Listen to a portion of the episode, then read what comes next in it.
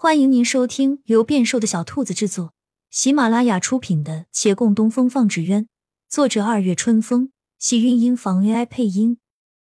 欢迎订阅，期待你的点评。第一百八十六集，洛长青一愣，这人一点儿也不无辜。他用力抽手，眼前人笑看着他，不肯放。他被攥的疼了，微微皱眉。对方忽而松了手，他得到自由，竟还怔了一下，而后木讷的往楼下走。才走几步，听身后又道：“站住！”顿住，回首见月兰负手朝他走了过来，他不自禁的往后退了一步。我下楼去看看阿寻，你要不回房休息一下？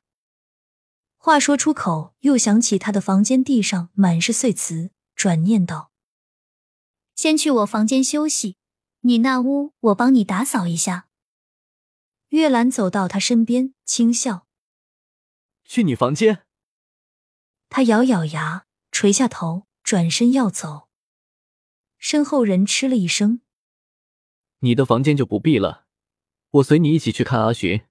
不过稍等，我有话问你。”他将他一拦，正色道：“听你的话，我好像是中了什么毒，跟以前不一样了。”月兰的确是不知道中毒解毒一事的，这没必要瞒着。他反问道：“你是记得以前的？你觉得与以前一样吗？”“是不一样，可我很正常，身体无碍，精神也无碍。你不要拿中毒来诓我，人不可能一成不变。”他说罢，往楼下走去。洛长青恍惚片刻，才迈开步。他走得很慢，思量着这人为何不肯承认自己中了毒。一路走到楼下，慢慢琢磨出来：也许他十分接受现在的性情，愿意相信这是真的。一个不再温柔体贴，却带了邪魅与霸道的月兰，那么他能接受吗？到了厅堂时，大夫已经上好要走了，顾掌柜也已离去。月兰正在帮孟寻包扎，白色布条一圈圈缠绕，动作极轻扬。光在厅堂内铺洒片片金鳞，于他周身荡漾，仿佛为他盖上一件流光溢彩的衣。这个样子，明明就还和以前一样。他有些疑惑了。这人看他下来，微微笑了下，扭脸又向孟寻道：“别动。”孟寻果真没动了。他看着来人，方才惊得颤抖了一下，此时是完全呆住，叫他动他都不会动。愣愣看着来人慢慢走近，及至在他面前坐下，才恍惚回神，诧异道：“师傅，你你的嘴……”他抿抿嘴，隐约痛感又袭来，竟是没留意，方才被那般吻，双唇定是有些痕迹。孟寻不是傻瓜。眼里带着惊异的调笑。你们刚刚在楼上？什么都没有，不要瞎猜。你们都上楼休息去，好好养伤。没什么事，不许下来。孟寻咂舌，疑惑向月兰使眼色。你的确该休息，这儿人来人往，还是上楼去吧。我扶你。两人当真走了，并且十分听话的一直没下来。他在厅堂接待顾客。游子心不在焉，想月兰面对孟寻的样子，那眼神语气都与之前没太多不同。他百思不解，后来想，非其中人，定是感觉不出来的。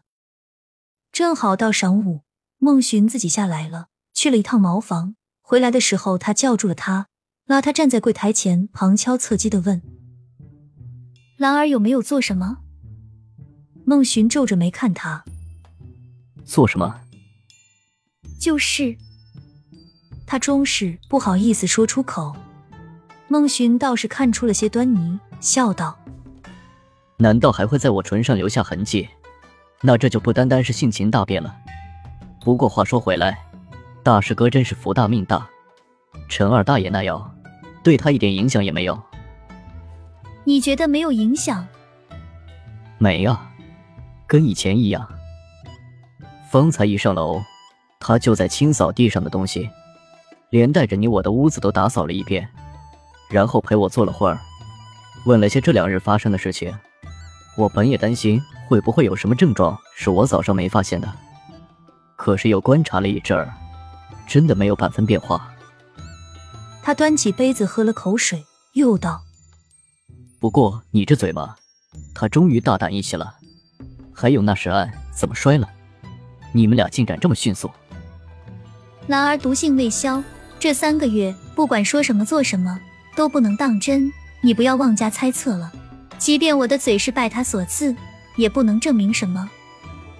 可大师哥他明明是正常的，怎么不能当真了？他没回话，把人赶上了楼，心内一阵狐疑。下午，孟寻照例要去给顾掌柜整理画卷，他手上不便，这会儿又落到月兰身上。月兰没有二话，只用了一刻钟就帮他整理好了。顾掌柜闲来无事过来晃悠。一进门便道：“岳小哥这大病初愈，就还和以前一样勤快，真是难得。”亲亲小耳朵们，本集精彩内容就到这里了，下集更精彩，记得关注、点赞、收藏三连哦，爱你！